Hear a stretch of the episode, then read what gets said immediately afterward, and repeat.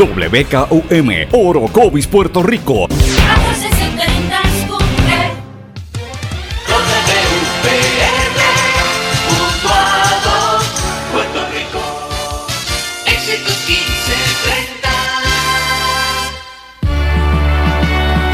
Transmite WEXS Patillas Guayama. XXX 61. Escuchas WMDB desde Fajardo, Puerto Rico, a través del 1480M y a través de www.el1480.net. 1480. Todo lo que dice genera controversia. Cada vez que ella se expresa, los haters se agitan, los políticos tiemblan porque es la única comprometida con la verdad. Periodista, bloguera, relacionista licenciada, analista de la noticia, escritora y le dicen la provocadora en las redes sociales. Y ahora comienza en blanco y negro con Sandra Rodríguez Coto.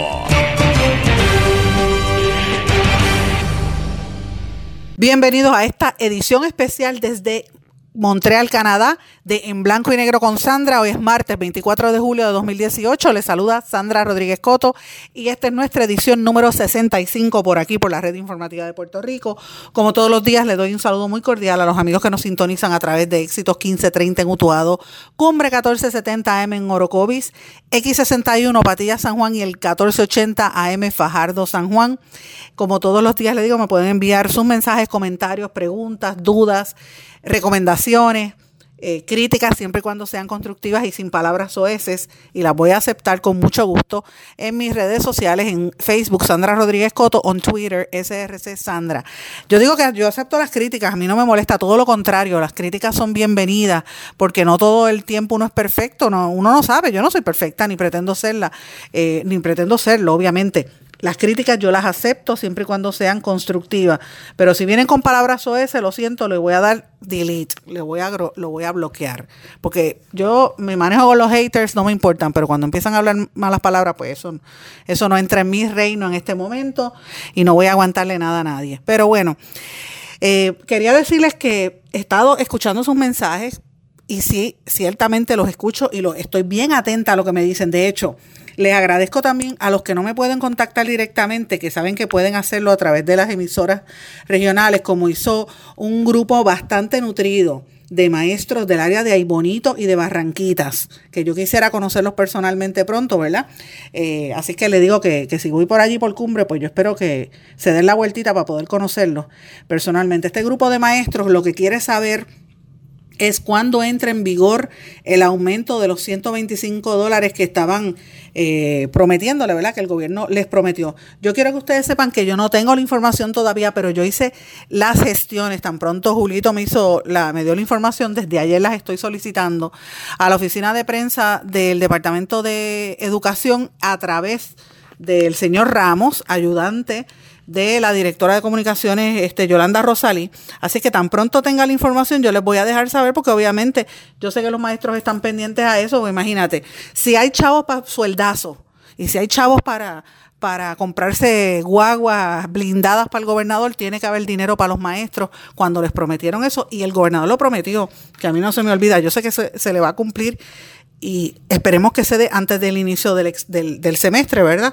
Para que puedan por lo menos tener algún, algunos chavitos que le dé para, para comprar su material, porque bendito sea Dios, los maestros le dan dos pesos y los dos pesos se les los gastan en los mismos estudiantes cuando debería ser el gobierno el que esté dando ese dinero para nuestros hijos en las escuelas públicas.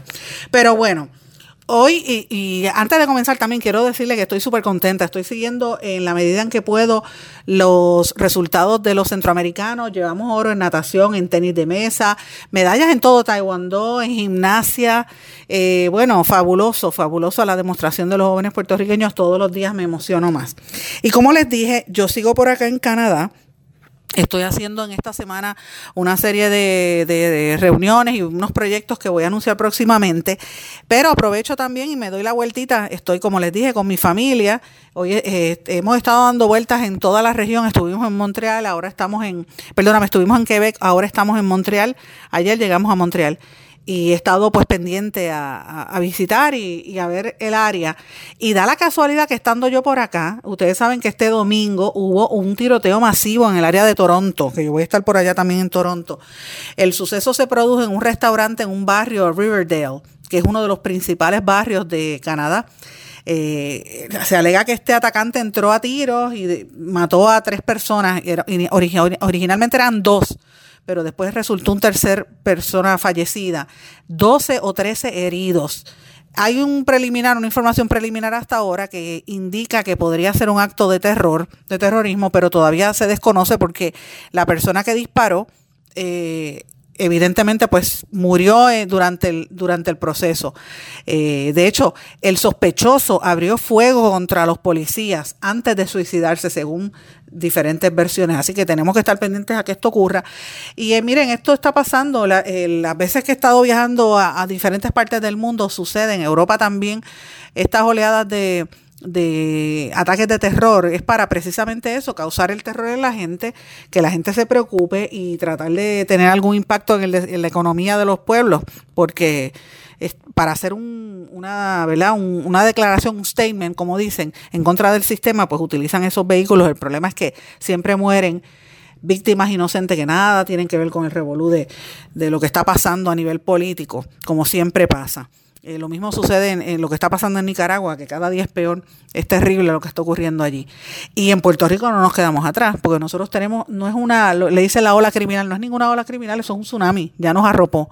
Eh, y la situación de la violencia está cada día peor. No se me olvida ni don Benito ni doña Catín allí en Utuado, en Cabanillas en Utuado, que siguen sin luz y el montón de gente que todavía siguen sin luz y con toldos azules que también están sufriendo las consecuencias de la situación política y, críticamente difícil de la economía de Puerto Rico.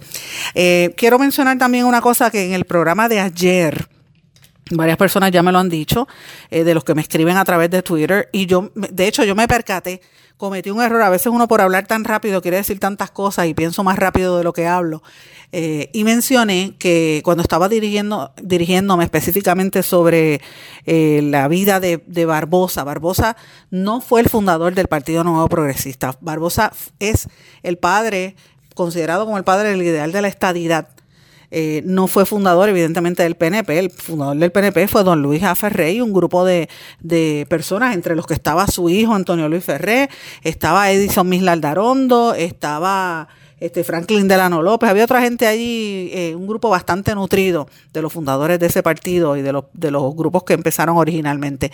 No fue Barbosa, pero sí, ciertamente Barbosa tiene que ser respetado y me reitero lo que dije ayer, que tiene que ser respetado como un, como un prócer y los PNP son los primeros que deberían aprender la vida de Barbosa y por eso es vergonzoso las declaraciones que, que hizo el gobernador en, en el NAACP. Es una da vergüenza ajena que siendo estadista no sepa la historia de, del padre de la estadidad, la verdadera historia. Él nunca solicitó a la Universidad de Puerto Rico porque la Universidad de Puerto Rico no se había fundado cuando él regresó de sus estudios académicos. Así que, ¿cómo va a inventar un, un embuste de esa magnitud para tratar de quedar bien ante la, ante la audiencia de los negros de los Estados Unidos. Mire, diga la verdad.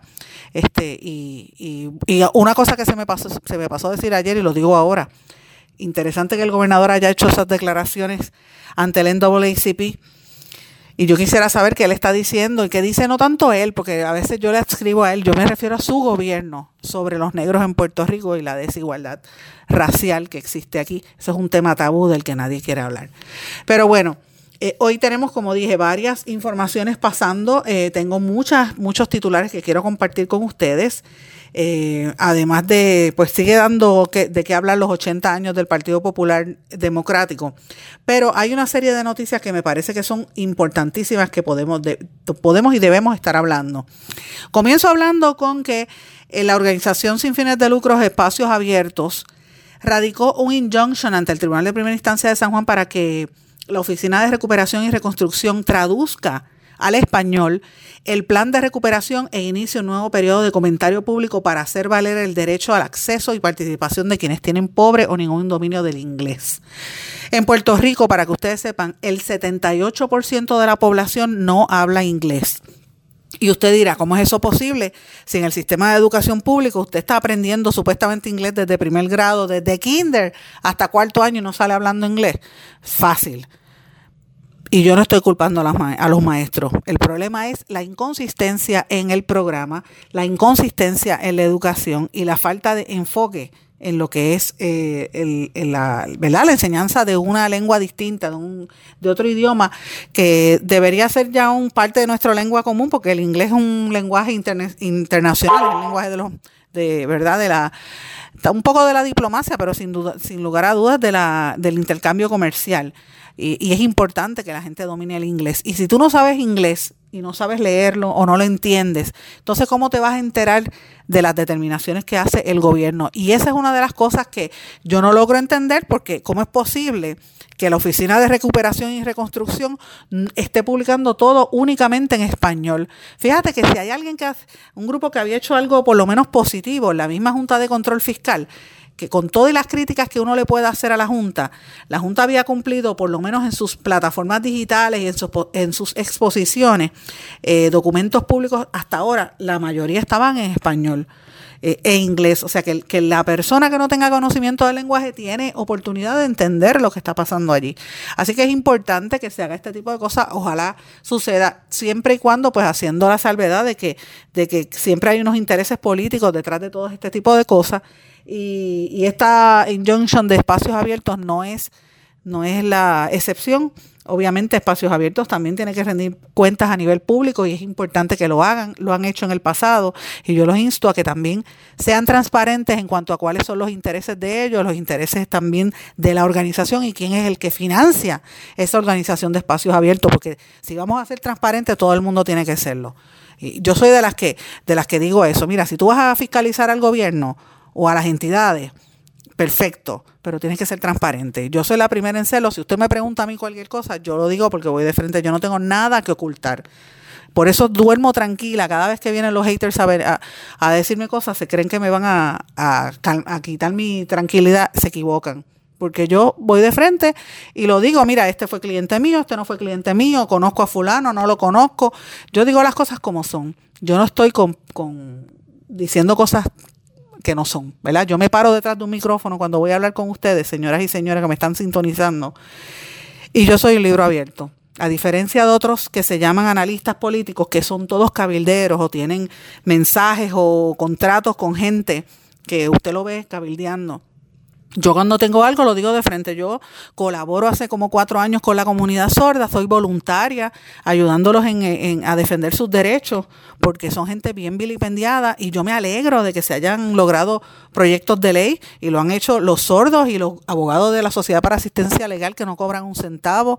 Y yo estoy participando en ese grupo, yo me alegro, yo le agradezco a los legisladores eh, encabezados por Juan Dalmau y por Miguel Romero, independentista y PNP que han logrado que se, el último proyecto, el de acceso a la justicia, se aprobara de manera unánime, está ahora para la firma del gobernador.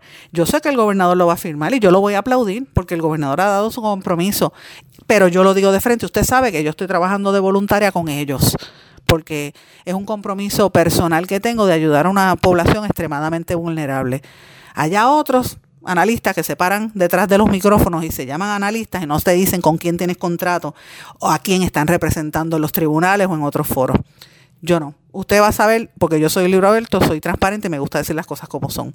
Si usted tiene cualquier duda, me la puede preguntar y yo de frente tranquilamente lo voy a decir. Vamos a una pausa y regresamos enseguida en blanco y negro con Sandra en esta edición especial que continuamos desde acá, desde Canadá. Vamos a una pausa y regresamos enseguida. No se retiren, el análisis y la controversia continúa en breve, en blanco y negro, con Sandra Rodríguez Coto.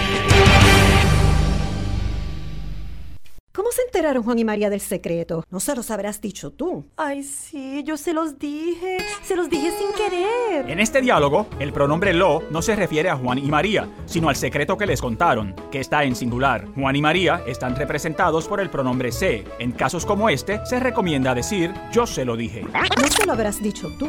Se lo dije sin querer. El español nuestro de cada día. Dilo bien, dilo mejor. Academia Puertorriqueña de la Lengua Española, Fundación Puertorriqueña de las Humanidades y esta emisora. En los últimos 50 años, Hemos avanzado mucho en la prevención del tabaquismo. Pero si no hacemos más, uno de cada 13 niños de hoy morirá prematuramente por el tabaquismo. Son 5.6 millones de vidas preciosas que podemos salvar. Juntos podemos lograr que nuestra próxima generación esté libre del tabaco. Más información en surgeongeneral.gov.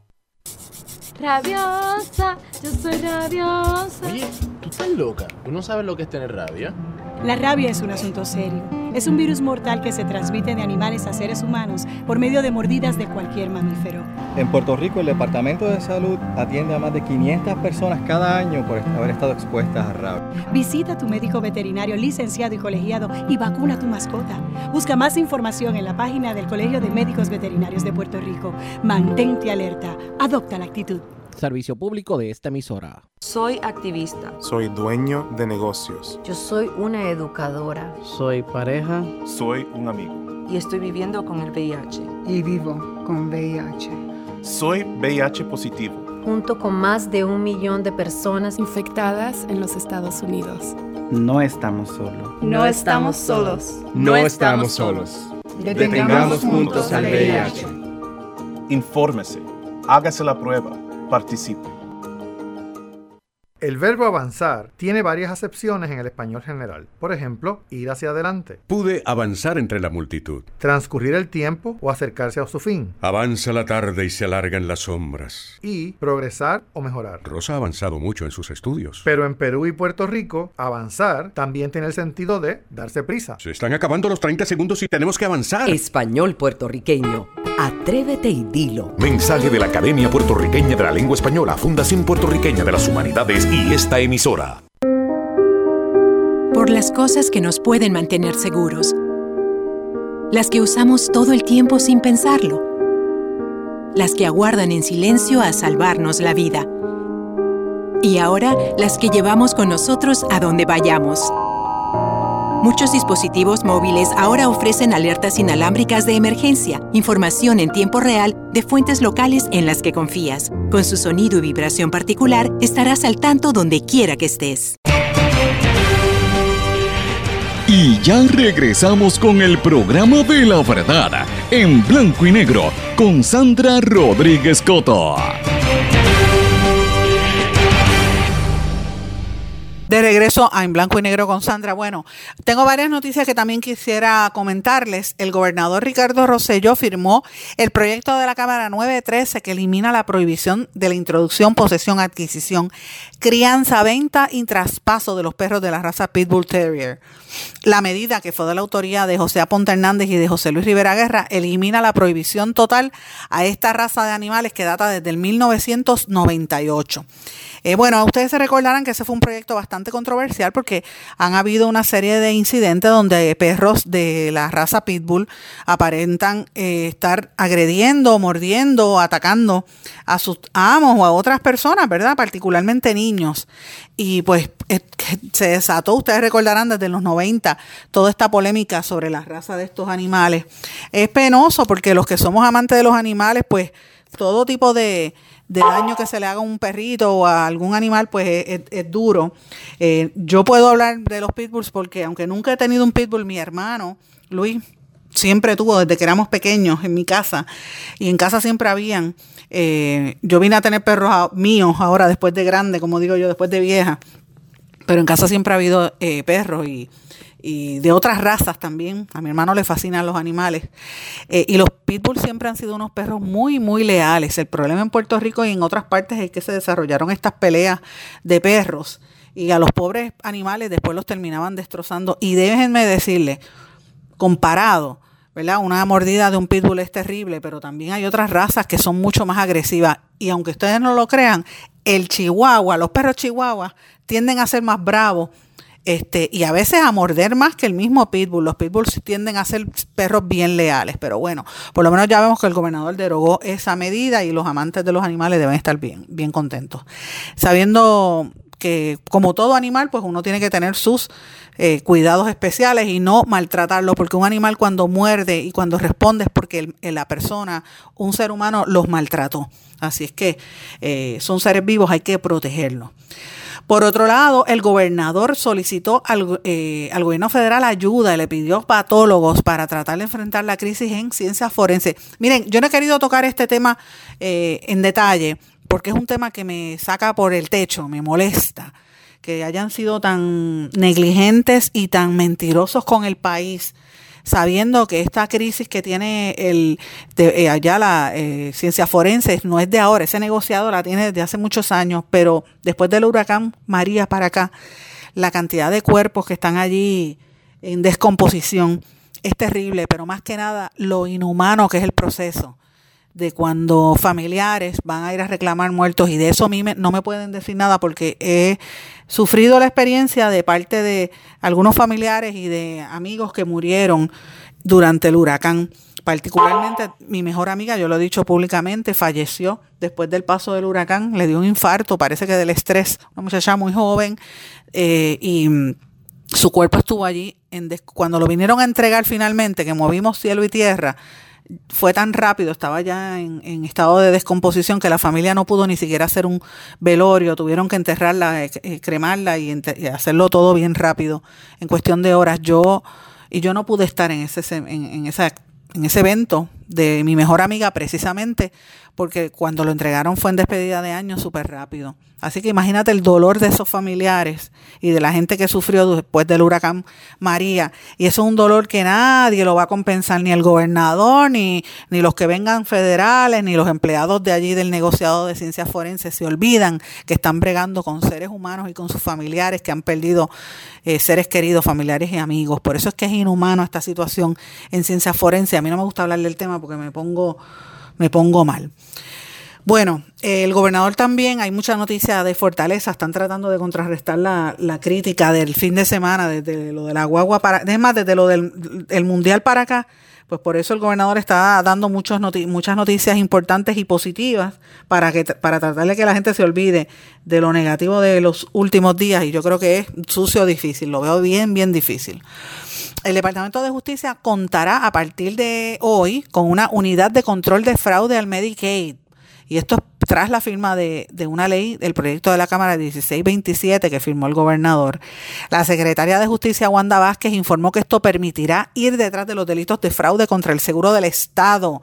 Explicó que esto es necesario por la cantidad de personas que hacen reclamaciones falsas o que dan tratamientos que no corresponden. Eso está muy bien, lo que pudiera representar miles de millones de dólares en pérdida. No dan una cifra precisa, pero todo el mundo sabe que eso, eso es la historia aquí en Puerto Rico, así que me parece positiva esta, este proyecto la ley establecería que toda persona que cometa fraude eh, con Medicaid tendría una condena de tres años y pagar una multa de hasta tres veces la cantidad eh, de pagos ilegalmente reclamados o recibidos o una multa de mil, cualquiera de las dos que sea mayor.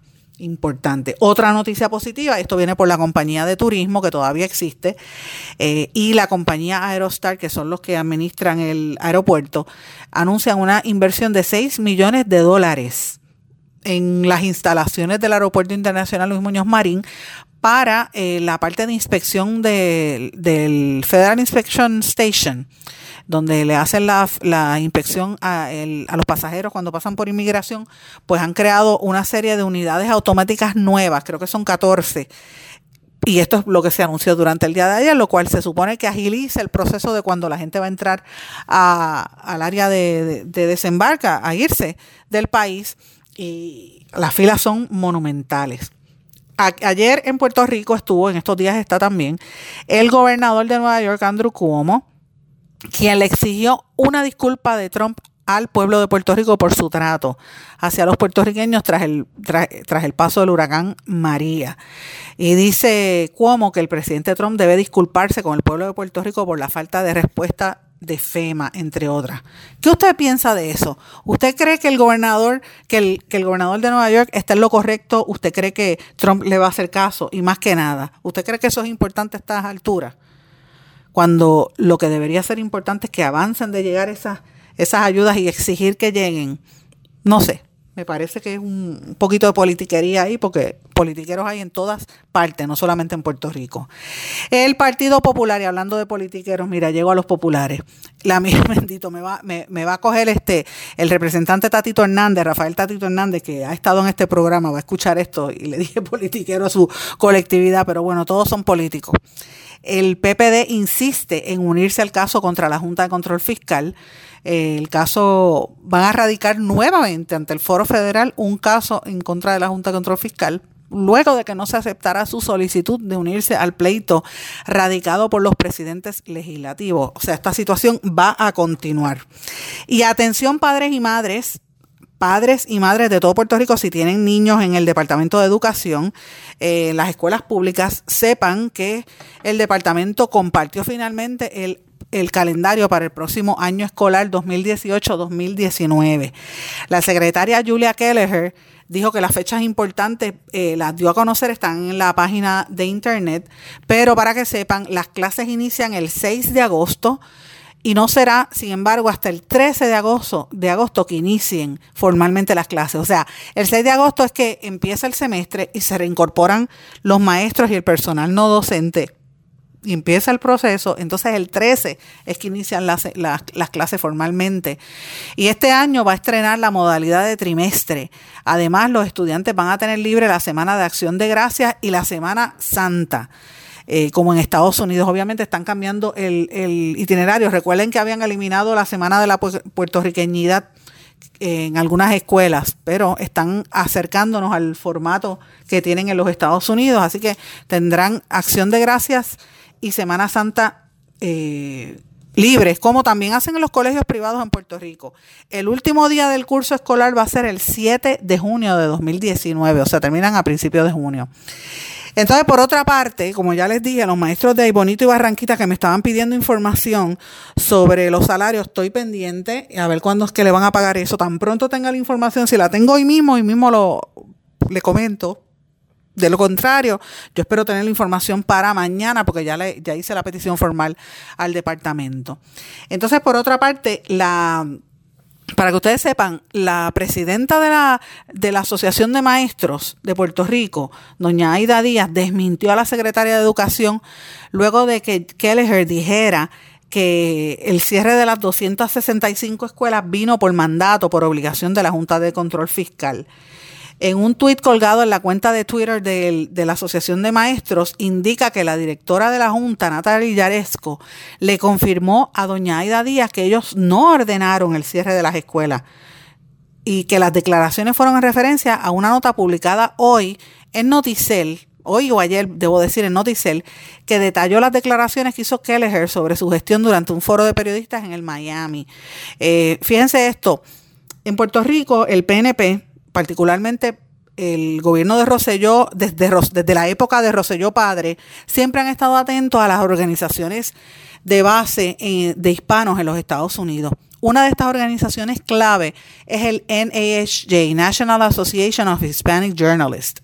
Y para que ustedes tengan una idea de cómo ellos manejan esa situación allá, mientras en Puerto Rico, en la época de Roselló Padre, estaban en pugna con la prensa, quitándole anuncios a, los, a la prensa, persiguiendo a nivel de Hacienda, a nivel individual a todos los periodistas que fiscalizaban, eh, presionando a los medios con la cancelación de anuncios y haciendo una serie de cosas en contra de los medios que publicaban noticias negativas. El gobernador, el entonces gobernador Pedro Rosselló, el padre del actual gobernador, se movió en los Estados Unidos para que en la convención de periodistas hispanos que incluye a los periodistas de origen hispanoamericano y algunos de, países latinoamericanos también, pero más bien a todos los hispanos en los Estados Unidos que se reúnen una vez al año. Roselló iba a ser el orador principal. En aquel momento yo era miembro de la Junta Nacional del NSJ cuando yo era periodista del Nuevo Día, y yo me opuse, yo era presidenta también del Overseas Press Club en ese momento en Puerto Rico, y me opuse grandemente, porque cómo era posible que en el foro de periodistas de los Estados Unidos Rosselló se iba a presentar como el gobernador que estaba defendiendo la libertad de prensa y en Puerto Rico estaba atacando a los periodistas en su carácter personal y en su carácter individual y a los medios. Pues sepan que esa es la misma estructura que está haciendo este el hijo, el gobernador Ricardo Rosselló. Va a los foros eh, de hispanos y a los foros en Estados Unidos, o si no va él, envía a sus jefes de agencia para que defiendan el, El, libreto de su gobierno, algo así como lo que hacía su padre. En esta ocasión, pues la secretaria de Educación fue a NSJ y, les dijo que pues tuvo que cerrar las escuelas porque lo obligó la Junta. Y miren esto, Natalia Yaresco la desmintió. ¿Qué significa esto y por qué esto es importante? Miren, por dos motivos bien sencillos. Están tratando de limpiarse la cara, pero siempre la verdad les eh, les explota en la cara. Si no fue la Junta de Control Fiscal, mire, dígalo, usted quiso cerrarla porque no le es rentable o porque no hay dinero para operarla. Dígalo, pero ¿por qué tienen que mentirle a la gente? Entonces, como en Puerto Rico no le creen, pretenden que los periodistas en Estados Unidos le crean. Quizás de manera momentánea, porque eso sucede, son latinos y están pendientes de otros temas. Pero cuando se enteran que es mentira, eh, le pasa como pasa aquí en Puerto Rico es como, cuando hay un feeding frenzy, feeding frenzy de los tiburones que huelen sangre y todo el mundo le cae arriba. Ese es el error que cometen los funcionarios al tratar de coger de voz a los periodistas. Todo se sabe. Así que Julia Kelleher, todo el mundo se enteró y nada más y nada menos que Natalie Yaresco la hizo quedar mal. Vamos a una pausa y regresamos enseguida. No se retiren, el análisis y la controversia continúa en breve, en blanco y negro, con Sandra Rodríguez Coto. ¿Cómo se enteraron Juan y María del secreto? No se los habrás dicho tú. Ay, sí, yo se los dije. Se los dije sin querer. En este diálogo, el pronombre lo no se refiere a Juan y María, sino al secreto que les contaron, que está en singular. Juan y María están representados por el pronombre se. En casos como este, se recomienda decir yo se lo dije. No se lo habrás dicho tú. Se lo dije sin querer. El español nuestro de cada día. Dilo bien, dilo mejor. Academia Puertorriqueña de la Lengua Española, Fundación Puertorriqueña de las Humanidades y esta emisora. En los últimos 50 años hemos avanzado mucho en la prevención del tabaquismo. Pero si no hacemos más, uno de cada 13 niños de hoy morirá prematuramente por el tabaquismo. Son 5.6 millones de vidas preciosas que podemos salvar. Juntos podemos lograr que nuestra próxima generación esté libre del tabaco. Más información en surgeongeneral.gov. Rabiosa, yo soy rabiosa. Oye, tú estás loca. ¿Tú no sabes lo que es tener rabia? La rabia es un asunto serio. Es un virus mortal que se transmite de animales a seres humanos por medio de mordidas de cualquier mamífero. En Puerto Rico, el Departamento de Salud atiende a más de 500 personas cada año por haber estado expuestas a rabia. Visita a tu médico veterinario licenciado y colegiado y vacuna a tu mascota. Busca más información en la página del Colegio de Médicos Veterinarios de Puerto Rico. Mantente alerta. Adopta la actitud. Servicio público de esta emisora. Soy activista. Soy dueño de negocios. Yo soy una educadora. Soy pareja. Soy un amigo. Y estoy viviendo con el VIH. Y vivo con VIH. Soy VIH positivo. Junto con más de un millón de personas infectadas en los Estados Unidos. No estamos solos. No estamos solos. No estamos solos. Detengamos juntos al VIH. Infórmese. Hágase la prueba participe. El verbo avanzar tiene varias acepciones en el español general. Por ejemplo, ir hacia adelante. Pude avanzar entre la multitud. Transcurrir el tiempo o acercarse a su fin. Avanza la tarde y se alargan las sombras. Y progresar o mejorar. Rosa ha avanzado mucho en sus estudios. Pero en Perú y Puerto Rico, avanzar también tiene el sentido de darse prisa. Se están acabando los 30 segundos y tenemos que avanzar. Español puertorriqueño. Atrévete y dilo. Mensaje de la Academia Puertorriqueña de la Lengua Española, Fundación Puertorriqueña de las Humanidades y esta emisora. Por las cosas que nos pueden mantener seguros. Las que usamos todo el tiempo sin pensarlo. Las que aguardan en silencio a salvarnos la vida. Y ahora las que llevamos con nosotros a donde vayamos. Muchos dispositivos móviles ahora ofrecen alertas inalámbricas de emergencia, información en tiempo real de fuentes locales en las que confías. Con su sonido y vibración particular, estarás al tanto donde quiera que estés. ¿Cómo se...? El verbo avanzar tiene varias acepciones en el español general. Por ejemplo, ir hacia adelante. Pude avanzar entre la multitud. Transcurrir el tiempo o acercarse a su fin. Avanza la tarde y se alargan las sombras. Y progresar o mejorar. Rosa ha avanzado mucho en sus estudios. Pero en Perú y Puerto Rico, avanzar también tiene el sentido de darse prisa. Se están acabando los 30 segundos y tenemos que avanzar. Español puertorriqueño. Atrévete y dilo. Mensaje de la Academia Puertorriqueña de la Lengua Española, Fundación Puertorriqueña de las Humanidades y esta emisora. Por las cosas que nos pueden mantener seguros. Las que usamos todo el tiempo sin pensarlo. Las que aguardan en silencio a salvarnos la vida. Y ahora las que llevamos con nosotros a donde vayamos. Muchos dispositivos móviles ahora ofrecen alertas inalámbricas de emergencia, información en tiempo real de fuentes locales en las que confías. Con su sonido y vibración particular, estarás al tanto donde quiera que estés. Y ya regresamos con el programa de la verdad, en blanco y negro, con Sandra Rodríguez Coto. Y de regreso en blanco y negro con Sandra. Bueno, no hemos hablado nada de noticias internacionales y de noticias de los Estados Unidos. Vamos a comenzar con Estados Unidos porque siempre me preguntan. Estados Unidos reportó la reunificación de casi 1.200 familias de inmigrantes, sobre todo 1.200 niños mayores de 5 años que fueron separados de sus padres en la frontera entre México y Estados Unidos. Y el gobierno de Trump está anunciando que ya los están reunificando. Eh, pero hay cientos de casos todavía pendientes en en tribunales federales. El Departamento de Justicia Federal señaló en documentos presentados ante la Corte que se han realizado 1.187 reunificaciones y otras bajas apropiadas por parte de la Oficina de Reasentamiento de Refugiados del Departamento de Salud y Servicios Humanos. El gobierno de los Estados Unidos ha identificado a 2.551 niños de, menos de 5 años de edad que fueron separados de sus familiares. Usted se imagina el terror que debe estar sufriendo y el impacto que eso va a tener en, esos niños, una cosa bárbara. Y usted dirá, bueno, ¿quién los mandó a los padres? Pues mira, la desesperación y la, la, pobreza y la miseria los lleva a ese tipo de cosas. Estados Unidos también, por otra parte, insiste en que Irán pagará un precio sin precedentes si actúa mal. La Casa Blanca mantuvo su línea dura hacia Irán después de la amenaza del presidente estadounidense Donald Trump al insistir que Teherán se arriesga a pagar un precio sin precedentes si hace algo negativo. He hablado con el presidente durante los últimos días y el presidente Trump me dijo que si Irán hace cualquier cosa negativa pagarán un precio como el que pocos países han pagado jamás. Esto lo dijo el asesor de seguridad nacional de Trump, John Bolton, en un comunicado. Y la pregunta es, esa retórica de Estados Unidos hacia Irán, le pregunto yo a usted que me está escuchando, ¿es una tormenta antes de la calma o es un preludio de que viene una guerra?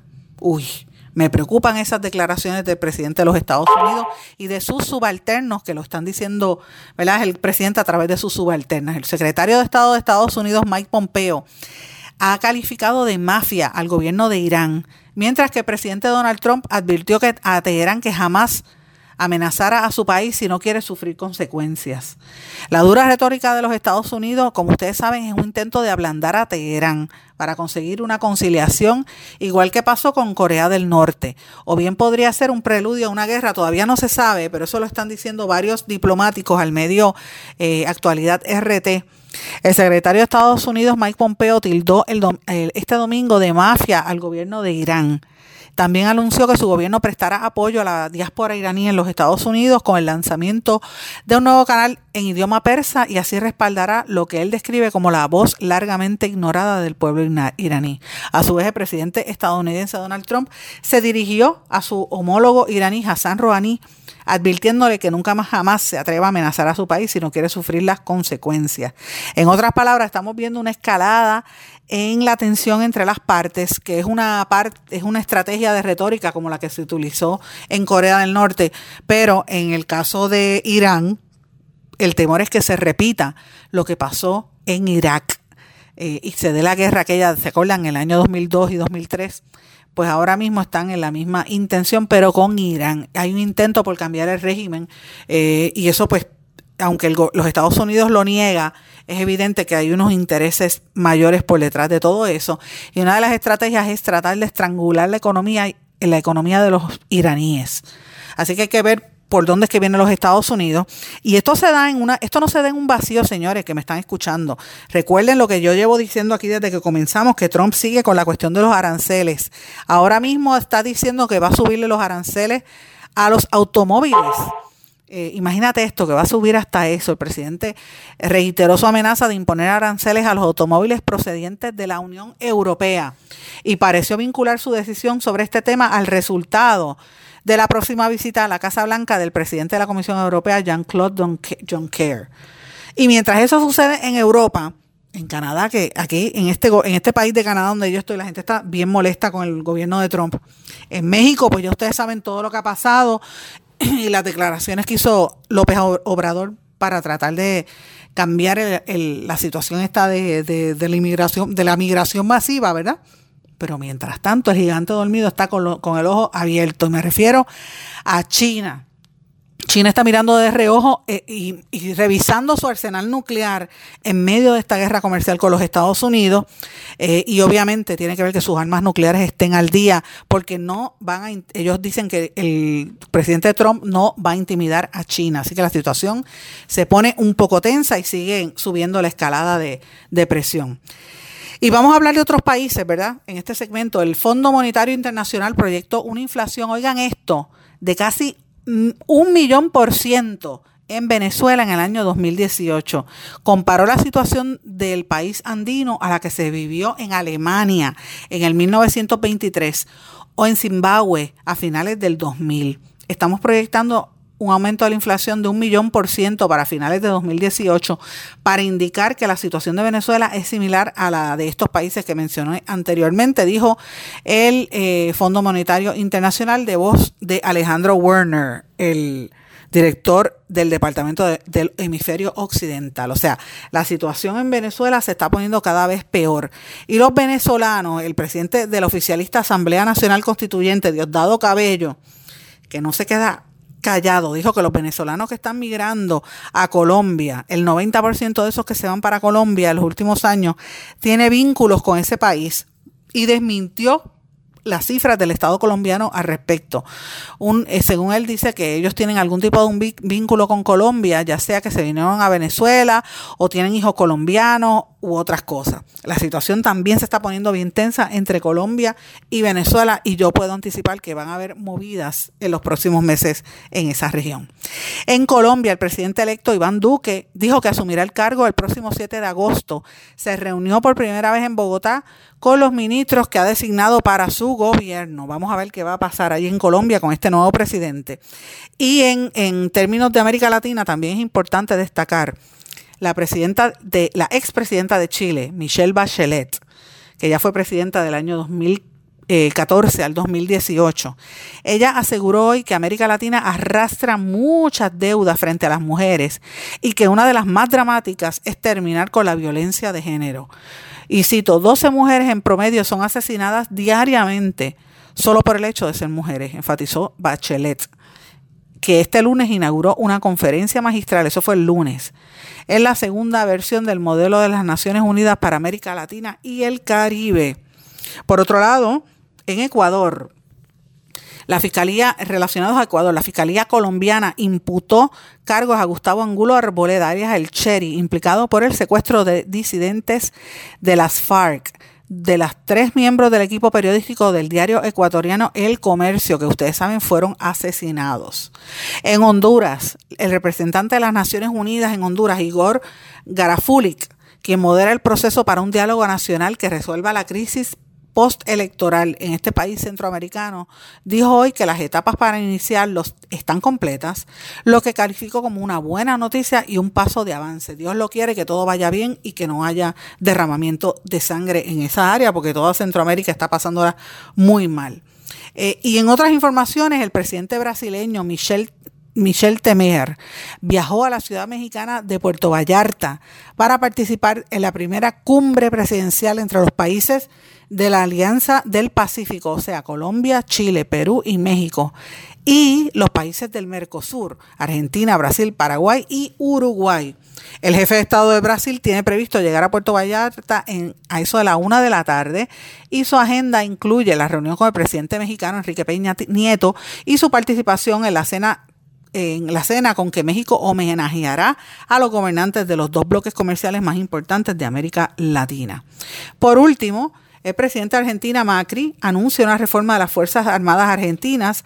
Van a intervenir con la seguridad interior. Y obviamente este mandatario argentino lo que está tratando es de presentar, según él, un plan de modernización para que el país tenga al día sus objetivos y pueda combatir adecuadamente el narcotráfico y el terrorismo, que son las amenazas principales. Esto lo hizo Macri en una conferencia de prensa donde pues se presentaron una serie de inversiones económicas que se van a hacer eh, en, ese, en esa dependencia del gobierno.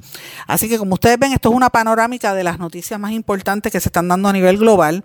Las tensiones de Estados Unidos, particularmente con sus aliados de Europa, siguen dando mucho de que hablar. Son temas bien preocupantes.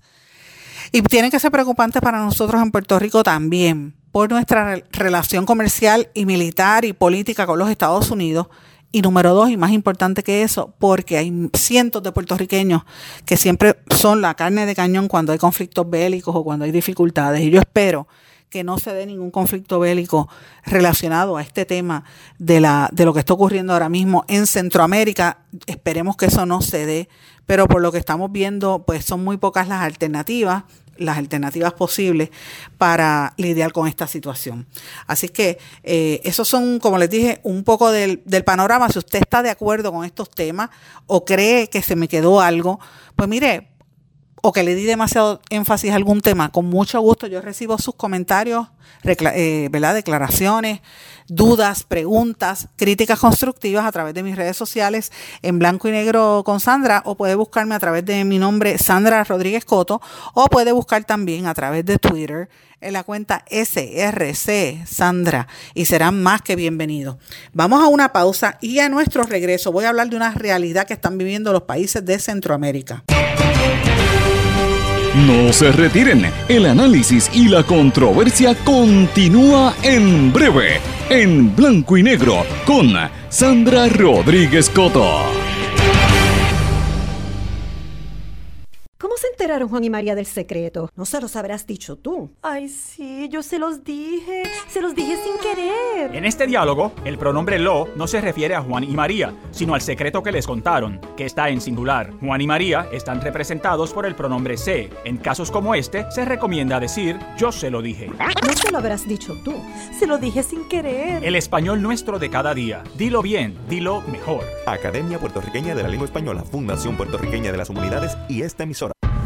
En los últimos 50 años hemos avanzado mucho en la prevención del tabaquismo. Pero si no hacemos más, uno de cada 13 niños de hoy morirá prematuramente por el tabaquismo. Son 5.6 millones de vidas preciosas que podemos salvar. Juntos podemos lograr que nuestra próxima generación esté libre del tabaco. Más información en surgeongeneral.gov. Rabiosa, yo soy rabiosa. Oye, tú estás loca. ¿Tú no sabes lo que es tener rabia? La rabia es un asunto serio. Es un virus mortal que se transmite de animales a seres humanos por medio de mordidas de cualquier mamífero. En Puerto Rico, el Departamento de Salud atiende a más de 500 personas cada año por haber estado expuestas a rabia. Visita a tu médico veterinario licenciado y colegiado y vacuna a tu mascota. Busca más información en la página del Colegio de Médicos Veterinarios de Puerto Rico. Mantente alerta. Adopta la actitud. Servicio público de esta emisora. Soy activista. Soy dueño de negocios. Yo soy una educadora. Soy pareja. Soy un amigo. Y estoy viviendo con el VIH. Y vivo con VIH. Soy VIH positivo. Junto con más de un millón de personas infectadas en los Estados Unidos.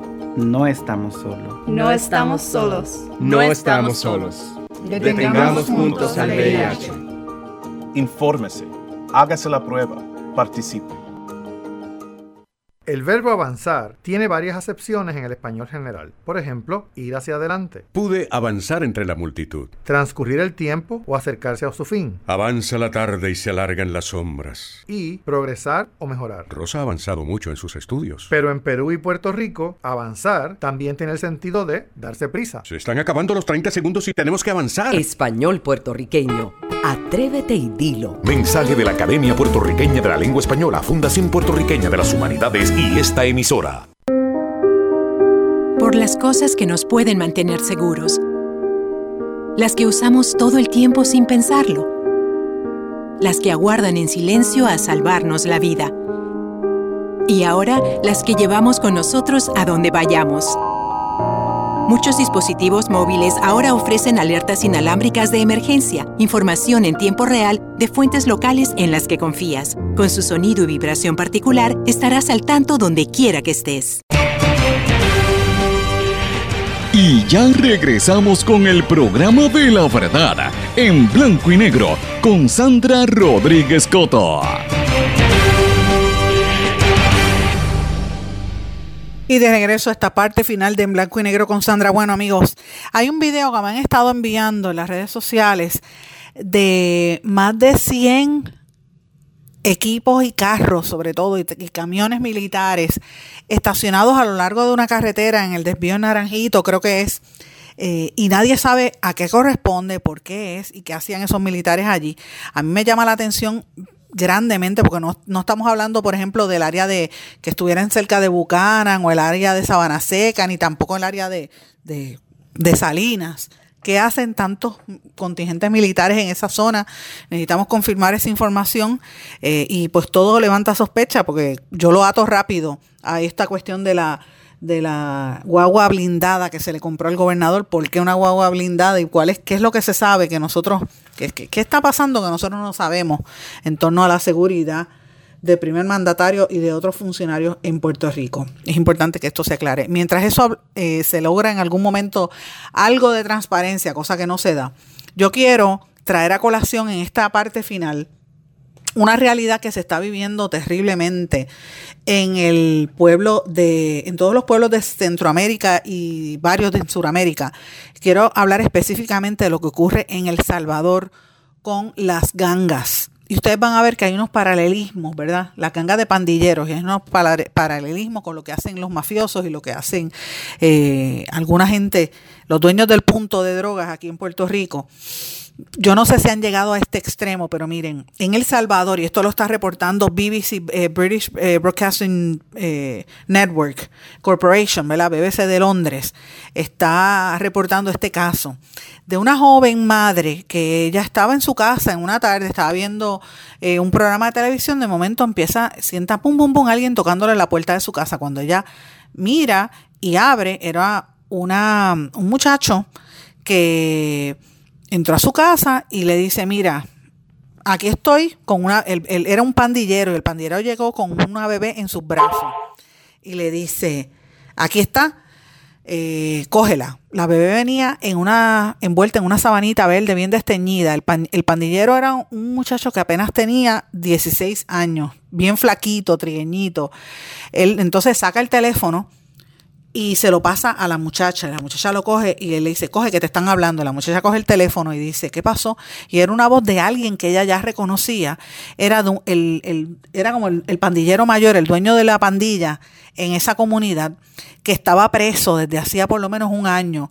Y el, y el tipo desde la cárcel le dice, te van a dejar una bebé allí. Vos sabes de quién es, es hija. Cuídala porque si algo le pasa con vos nos vamos a entender te vamos a estar vigilando. Ustedes saben que en, en, algunos países le dicen en vez de tú, le hablan vos. Eso fue en El Salvador. Y esas fueron las únicas palabras. El pandillero le soltó la nena, se la dejó en los brazos y la muchacha recibe la. Una muchacha está en su casa, ¿verdad? Y recibe esta bebé flaquita y dice: ¿Qué es esto? Ella empezó a llorar porque ese momento le cambió su vida totalmente. La mamá sale del cuarto y dijo: ¿Qué pasó? ¿Qué revolú? ¿Y esta nena? ¿Quién es? La dejó el pandi un pandillero. Y desde ahí, a partir de entonces, toda la pandilla estaba, ella ha tenido que criar a esa niña hace tres años, eh, que no era su hija, prácticamente se la dejaron en la casa, tenía que cuidarla. De lo contrario, la pandilla completa la iba a matar a ella y a sus familiares. y ella ha tenido que criar a la nena rompiéndose la cabeza porque cuando la niña tenga, la ha criado como si fuera hija suya, ella tiene otros hijos y le dicen mamá y todo, y ella dice, cuando me toque llevarla al, al, a, a la escuela, a algún hospital, ¿qué va a pasar? Porque esa niña no tiene ni siquiera los papeles. Y ella sabe que si hace algo malo, el jefe de la pandilla desde la cárcel le tiene a, jóvenes de las estas maras salvatruchas, las pandillas grandes de esa área, este, velándola. Y es como si estuviese una condena a mantener, a ser madres por obligación, sin ella querer serlo, y ha tenido que cuidarle los, la hija al mafioso o al jefe de la pandilla. Yo me pregunto, ¿eso estará pasando en Puerto Rico? ¿Verdad? Las pandillas que controlan las comunidades pobres lo hacen a tal grado que deciden sobre la vida privada de todos sus habitantes, incluso a quién va a ser la niñera de sus, de sus nenes. En el 2016, en esa área del Salvador, para que ustedes tengan una idea, las mujeres que se negaban las violaban y después las mataban. Cualquier mujer que se negara a coger un niño de un pandillero. Así que imagínate. Eh, y no es, no es fácil llegar. Las autoridades en El Salvador lo saben, pero no han podido corroborar, según ellos, la cantidad. Pero realmente se oye que es muy común. Eh, las pandillas deciden, para que ustedes tengan una idea, en los, en los edificios que son así como los caseríos multifamiliares, ellos deciden quién es el que manda, quién entra, quién sale quién paga o quién no le va a pagar la extorsión a la persona que va a extorsionar a alguien del gobierno y más que nada determinan quién vive y quién muere. ¿Verdad? La pandilla influye en todos los aspectos básicos de la vida, eh, como cosas tan sencillas como que, mira, los muchachitos de esta, de esta área no se pueden vestir con pantalones eh, con una bandera, por ejemplo. O sea, decide cómo los nenes y los jóvenes se van a vestir, decide qué escuela van a estudiar los hijos de las personas, decide qué música pueden escuchar en nivel alto y o sea, en alto volumen y a qué música no pueden escuchar. Decide hasta qué hora la gente puede emborracharse en sus casas y en sus comunidades. O sea, este, decide todo prácticamente. Viven en un estado de total indefensión las personas que viven bajo asedio de estos jefes de las pandillas y esto está pasando eh, en, ¿verdad? En, en, Centroamérica y en El Salvador particularmente. sucede también en varios países de América del Sur. Y a la persona que, que sople el, el, el, chota, al que sea chota y que dé información de esa pandilla o quién es el que está mandando, lo matan. O sea que se da toda esta cultura de silencio. Es un control total de esa pandilla y ya se está estimando en ese país que, que va a pasar varias generaciones en lo que esto se logra erradicar. Eh, porque la situación está cada día más descontrolada.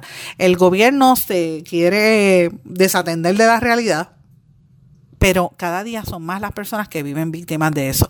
La pregunta es, cuando yo traigo estos temas a colación de, de América Latina, ¿cómo nos podemos ver reflejados ante esa realidad? En qué sitios eso se está dando en Puerto Rico. Yo sé que en algunos residenciales públicos y en algunas barriadas esa situación se está dando. También sé que se da algo parecido en casas de alcurnia, en Guainabo y en Dorado, porque eso ha trascendido a nivel público, donde una persona que ejerce el control sobre los demás prácticamente los tiene como sirvientes y como esclavos, les determina a qué hora pueden salir, qué pueden decir, qué no pueden decir, hasta dónde pueden llegar. Y yo me pregunto entonces, ¿dónde está la democracia? ¿Dónde están los derechos de esas personas a vivir en paz y a no tener que estar obligados a criarle el hijo a un, a un dueño de un punto? Y si ustedes se fijan, estas relaciones que se dan, esa dinámica que se da es como si fuera una dinámica de esclavitud. El dueño del punto es el que controla, es el que manda, es el que, en el caso de Puerto Rico, es el que determina qué es lo que se va a hacer, cuándo se van a poner las piscinas para que los muchachitos se, bañen en las piscinas en el medio residencial, cuándo se apagan, qué música viene, quién no viene, por dónde pasa la gente y a qué hora son las muertes. Eso lo determina los pandilleros en Puerto Rico, que son los dueños del punto. En América Latina van bien de lleno a atacar a los que prácticamente le críen a sus hijos por obligación. Y el, la preocupación de todo esto es que la, la gente vive en, pobreza y venir más bocas a comer de una casa puede representar la miseria. Entonces ustedes entenderán por qué tanta gente se arriesga a ir incluso con sus hijos a, a tratar de cruzar el río y llegar a los Estados Unidos para tratar de tener una mejor vida y salir de esa esclavitud con la que estaban en sus eh, respectivas comunidades. Son temas bien difíciles. Me pregunto si en Puerto Rico hay personas que estén pasando por esta misma situación. Yo no lo dudo, porque he escuchado muchos cuentos de esto, particularmente con eh, personas vinculadas al narcotráfico. Es una pena. Y las autoridades, fíjense que nadie está hablando de este tema. Es como si esto no existiera, pero existe y lo sabemos. Así que lo dejo como una reflexión para todos ustedes en el día de hoy. Y me despido con calma le digo a todos nuevamente, me pueden escribir a través de las redes sociales en Facebook, Sandra Rodríguez Coto, o en Twitter, SRC Sandra. O con mucho gusto, como siempre les digo, puede eh, contactar a las emisoras de radio que componen esta red informativa y sin duda me van a hacer llegar el mensaje y voy a tratar de canalizarlo. Sin más, me despido. Será hasta mañana en blanco y negro con Sandra. ¿Se quedó con ganas de más? Busque a Sandra Rodríguez Coto en las redes sociales o acceda a en blanco y negro.blogspot.com porque a la hora de decir la verdad solo hay una persona en la cual se puede confiar. Sandra Rodríguez Coto en blanco y negro.